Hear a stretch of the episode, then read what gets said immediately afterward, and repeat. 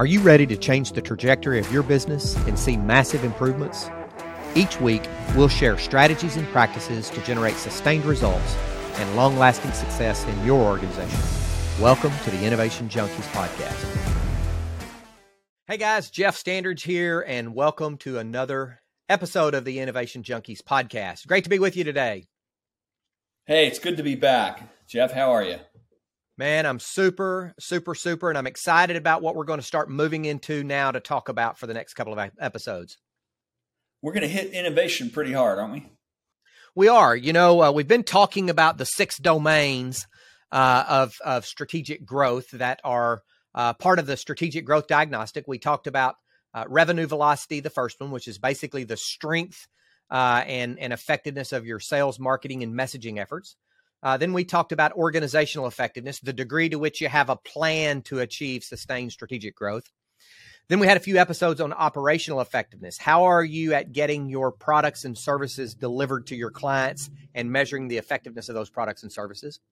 Then we moved into leadership effectiveness, where we talked about the climate that you generate, that you create, the type of workplace that you have, and how do you leverage different elements of leadership to actually drive uncommon results in your organization.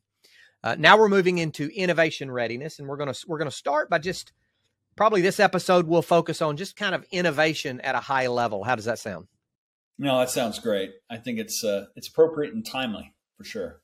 So, you know, we were in a presentation yesterday, Jeff, where we actually talked about our definition of innovation. And I'd like to just maybe use that as the starting point, that as we approach innovation in our practice with our clients, we define innovation as planned change. And that planned change is synonymous with ideation, invention, or creativity. So it's planned ideation, planned invention, and planned creativity that's directed toward more pleasant, more effective, or more efficient ways of doing things, or that's directed toward substantially reducing the transaction costs of doing that business.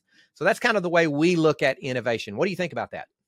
No, I think it's definitely important. And one of the other things that is tied to that is sort of the type of innovation we're thinking about in terms of, you know, whether it's incremental or whether it's breakthrough or whether it's disruptive. Go a little bit deeper in those three areas. Yeah, you know, so incremental innovation is probably the one that is most widely known because it's pretty much synonymous with continuous quality improvement, continuous improvement, and what have you. So it's where we make changes, planned change, so to speak, that enables small improvements or extensions to existing products, services, or processes. And over time, they may be transformational, but certainly at the outset, they're incremental. So we use the example of Gillette or Coca-Cola. You know, we had Coca-Cola for years, then we had New Coke, then we had Coke Classic, then we had Vanilla Coke and Coke Lime and Coke Light and Diet Coke and what have you. Gillette started out with a really good razor. Then they came out with the disposable razor, then the disposable razor with two blades, and then one with three blades, and then one with three blades and an aloe vera strip across the top. And so incremental improvements that effectively change the game for an organization. And then we talk about breakthrough innovation. That's where you have a new technology that's being applied to an existing business model. And so iPhone is what comes to mind there. You know, we had cell phones in existence for a number of years before 2007, but it was in 2007 that Apple released the smartphone, the iPhone, using a traditional or a pre-existing business model. They just infused into it a new technology, and it's changed the world. And so you can use new technology with an existing business model, or you may use a new business model with existing technology. So as we said a few moments ago, Gillette's been around for years, but Dollar Shave Club took the razor blade, the towel, and those kinds of things and put it into a regular subscription business model. So that's breakthrough innovation. And then you can have disruptive innovation, which it results in an entirely new product offering, new product, new service, or new process to address, at least at this point, unmet needs in the market or in a company. It usually creates new markets and usually it disrupts or replaces existing markets. So probably the prototypical example there is video streaming services, Netflix, Amazon Prime, Hulu, Roku, what have you. whole meal delivery services like that's in some degree replacing pizza delivery, but this whole fresh delivery like Hello Fresh, Home Chef, and some of those kinds of things. And then I guess Uber is a unique example because it took an existing technology, i.e. the taxi cab, and it really overlaid a new business model, though at its start was a breakthrough innovation, but it has become so prolific that it has resulted in it becoming a probably more of a disruptive innovation nowadays. So those are the three. Yeah, and I think that so. I think it's understanding what innovation is and understanding the categories of innovation helps you then when you get to the next part of it of what are some other elements that are kind of tied to success if you want to actually be an innovative organization. And some of the things that we think about and we see all the time that we emphasize is that innovation, leadership, and culture are tied together very closely.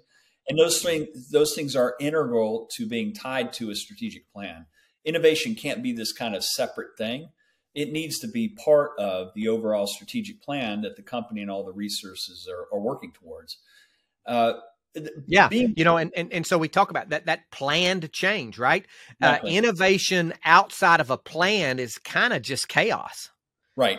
And how many times have you, I know you have, and we've talked about it before, we've lamented the fact that we've been in organizations where change erupts because someone has an idea.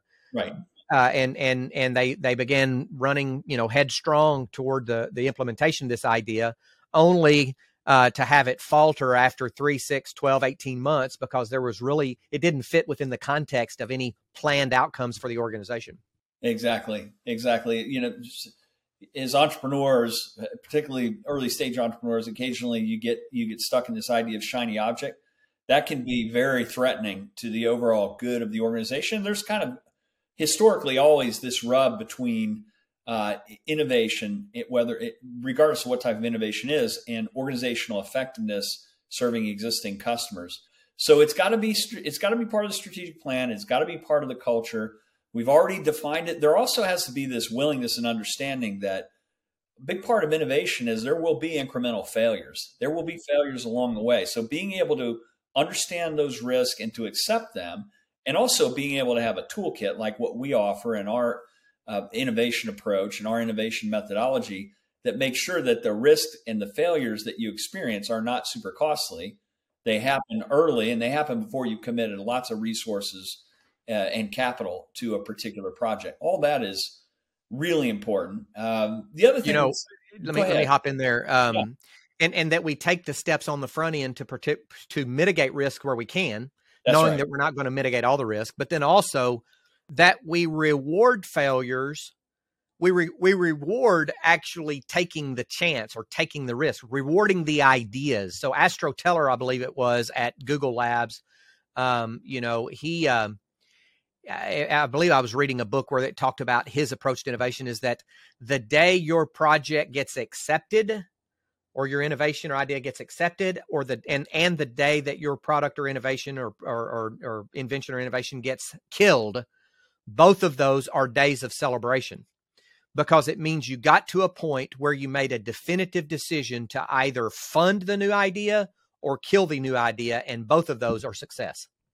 Yeah, and that's really counterintuitive to most people. That has not been built into our overall culture as a society or into most corporate cultures. It's important. That's really important. And I would say it's also important to have good measures, key performance indicators, and to do some storytelling. We've been involved in innovation processes in organizations where internal and external PR is not something that they want to do or they're really good at.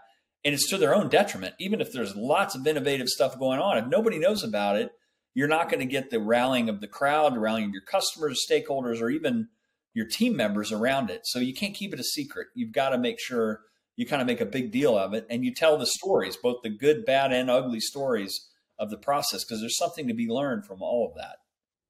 Yeah, I would agree with that completely. I was just thinking about how as we talk to organizations about innovation and about implementing a new innovation program, we've had to be very direct on the front end to say, hey, we need to understand, is this something that you're willing to get behind and promote internally, particularly at the very least internally, because you want all good minds to come to the table with innovation. And if there's this visions of grandeur for an innovation program, but there's no plan to do internal PR, marketing, and promotion, then it's probably not going to get off the ground or stay off the ground anyway.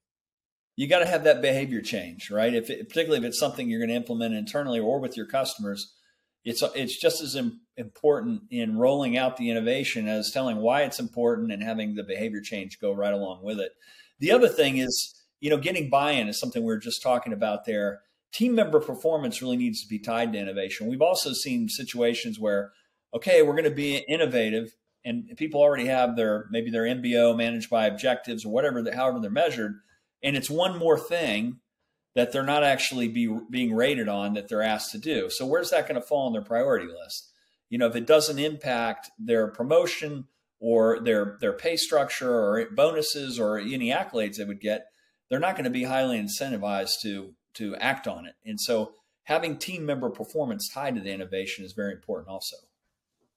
Yeah, I completely agree with that. In any organization where we are helping them create or implement a new innovation program, it really has to be almost two initiatives occurring in tandem or simultaneously. You've got your innovation program that's happening. That's perhaps why they engage us to do that.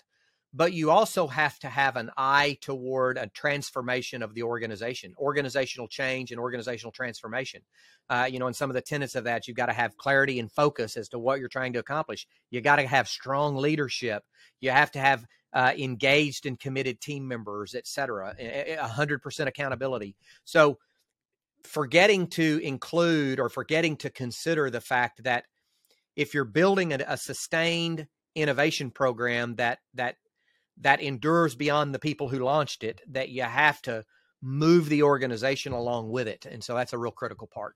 It is. And if you do all the things that we've just been discussing, you avoid one of the greatest pitfalls that we've seen occur. And sometimes it's with middle level leaders or somewhat senior level leaders. And we call that innovation theater. They know they need to be innovative. They want to be innovative. They've been funded to be innovative. And so they go through the motions of trying to be innovative, but they don't do all the other things we just talked about. It's not tied to the strategic plan. They haven't really defined what type of innovation they're chasing.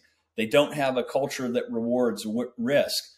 They're not recognizing the successes and the failures as part of the process. They don't have good measures. They're not telling the story, and they don't have team performance tied to it. And then it becomes innovation theater.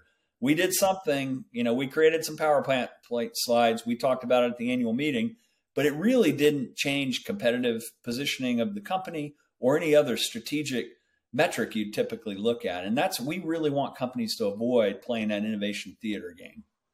That's right. So if you're thinking about implementing an innovation program in your organization, some of the things to think about we've just talked about.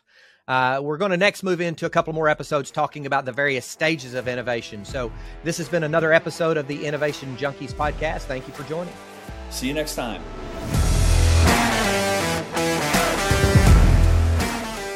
Feedback from listeners like you helps us create outstanding content.